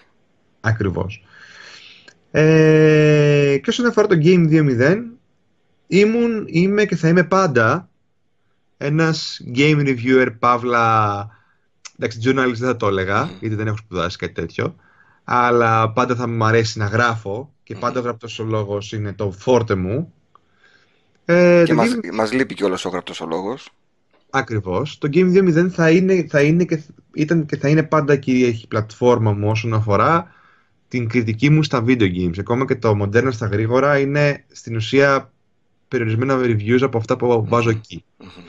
Οπότε, αν θέλετε να βλέπετε πρώτη και καλύτερη τα καλύτερα πράγματα που κάνω, που είναι γραπτά, Μμμ. ε, σίγουρα θα έλεγα πρώτα το, Ge- το Game 2.0. Εκεί αρθογραφείς όχι ως Ρετρομάριο, θύμισε μου λίγο το nickname. Εκεί είμαι ως Mario Land. Mario Land. Το παλιό μου, το παλιό μου, παλιό μου nickname. Ωραία. Για να Έχει, ξέρουμε, μείνει- έχει μείνει εκεί. να ξέρουμε αν σε διαβάζουμε ή όχι. Μην διαβάζουμε λάθος άνθρωπο. Ε, η, η άποψή μου είναι διαβάστε, διαβάστε τους όλους. Γιατί Όχι, είναι πολύ καλή δουλειά. Μετά από, ναι, μετά από πολλά, πολύ καιρό που δουλεύουμε εκεί το κρού έχουμε μαζέψει μερικά πολύ αξιόλογα άτομα. Μμμ. Εγώ το χρησιμοποιώ συχνά το site και για τα πρωινά live stream που διαβάζουμε νέα. Ναι, ε, κάνει πολύ καλή δουλειά ο αρχισυντάκτης που έχουμε. Να, ο, το, ο, να τον ο πούμε. Termi, ο Terminator, Ωραία. ε, κάνει πάρα πολύ καλή δουλειά στην, ε, στην, ε, στα, στα νέα. Μμμ. Και έχει και πάρα πολύ, και έχει, έχει πάρα πολύ, έχει δημιουργήσει και ένα δικό του τελείως λόγο, ας πούμε, που λέει είδηση βόμπα, ας πούμε, που γελάμε πάρα πολύ με αυτό. Μου θυμίζει λίγο τα αστιάκια που παίζανε στο Pixel και στο PC Master. Ναι, είναι, είναι ρε παιδάκι μου παλιά σκοπής editor, γι' αυτό. Αυτό το στυλ μου θυμίζει όταν κάθομαι και διαβάζω τα άρθρα. Πράγματι. Είναι, είναι ένας editor παλιά σκοπής, ας πούμε, είναι ένας, ε, ε, κάνει αυτή τη δουλειά πάρα πολλά χρόνια. Ωραία, εγώ θα βάλω και τα links ε, κάτω από το βίντεο που θα δουν τα παιδιά για να επισκεφθούν και την σελίδα και το κανάλι σου και το... να δουν και την εκπομπή της Scanlines, γενικά ό,τι έχουμε πει. Ε, να σου πω, μια και δεν το είπα από την αρχή, ότι σε ευχαριστώ πάρα πολύ που να πω και στα παιδιά ότι δεν σε ρώτησα. Σου είπα ότι με το ζόρι έλα να κάνουμε αυτό το πράγμα. Έχω την άνεση, θεωρώ. Να σου πω, είμαι κι εγώ βάρετα με και ας κλαίω. Ναι. Αν δεν ήμουν τόσο, ξέρεις, έλα να κάνουμε πράγματα, δεν θα έκανα και τα δικά μου, έτσι. Μμμ. Δεν Απλά είναι ξέρεις τι, αυτή η έκθεση. Στους Για πες. περισσότερους τους ρώτησα ρε παιδί μου. Υπάρχουν δύο-τρία άτομα τα οποία τα είπα, ξέρεις, τότε σε θέλω να κάνουμε αυτό, τέλος. ε, ναι, γιατί ξέρω ότι έχω την άνεση ρε παιδί μου και έχω και το θάρρος, οπότε το παίρνω κιόλας. Το εκμεταλλεύομαι. Δεν υπήρχε κανένα πρόβλημα και γι' αυτό και σου είπα ναι. δεν Ωραία. υπήρχε σε φάση. Ίσως μπορεί ένα να το Ναι. ξαναδούμε, όχι, απλά ναι. Ωραία. Ελπίζω να μην κατάλαβες πότε πέρασε μία ώρα, εγώ δεν κατάλαβα. Και το ίδιο να μας πούνε και τα παιδιά στα σχόλια πώς τους φάνηκαν αυτά που συζητήσαμε. Αν διαφωνούν ή αν συμφωνούν. Είναι σαν τέτοιο, είναι σαν, ε, σαν εκείνους τους καφέδες που είχαμε πάει όταν είχα έρθει στη Θεσσαλονίκη όπου πέ- Ακριβώς. φάγαμε πεντάωρο. Ακριβώς. Έτσι κάπως ξεκίνησε και η ιδέα. Αν δεις το πιλωτικό επεισόδιο με τον ε, Sonic, ήταν μια τηλεφωνική επικοινωνία που απλά έτυχε να την καταγράφουμε. Και μας άρεσε. Περιμένουμε πότε θα ανέβεις για να κάνουμε το Retro Riders ή πότε θα κατέβουμε εμείς. Αχ, ε, άμα, θα, άμα κατέβετε εσείς θα κάνετε, θα κάνουμε Retro Rider στο δικό μου το αμάξι. ναι. Τι αμάξι. Τι αμάξι, ένα Suzuki Swift το 98. Ε, εντάξει. Είμαστε. Ψηλό πιάνετε για ρετρό για αυτοκίνητο. Ε, α, Ναι. άμα θέλετε το 98 ρετρό, PlayStation 1 κατάσταση Ε, στα εντάξει. ντουσέλια. Είναι, είναι, είναι. Μια χαρά. Μέχρι να βρεθούμε λοιπόν για να κάνουμε Retro Riders, να περνάς καλά. Και να παίζεις. Και εσύ. Και Έλα. να κάνεις και τα lives να, να μας δίνεις λίγο ζωή έτσι με τις κουβέντες. Κάτι θα κάνουμε. Σε χαιρετώ, Μάρια. Καλή νύχτα. Έλα, καλό βράδυ. Γεια.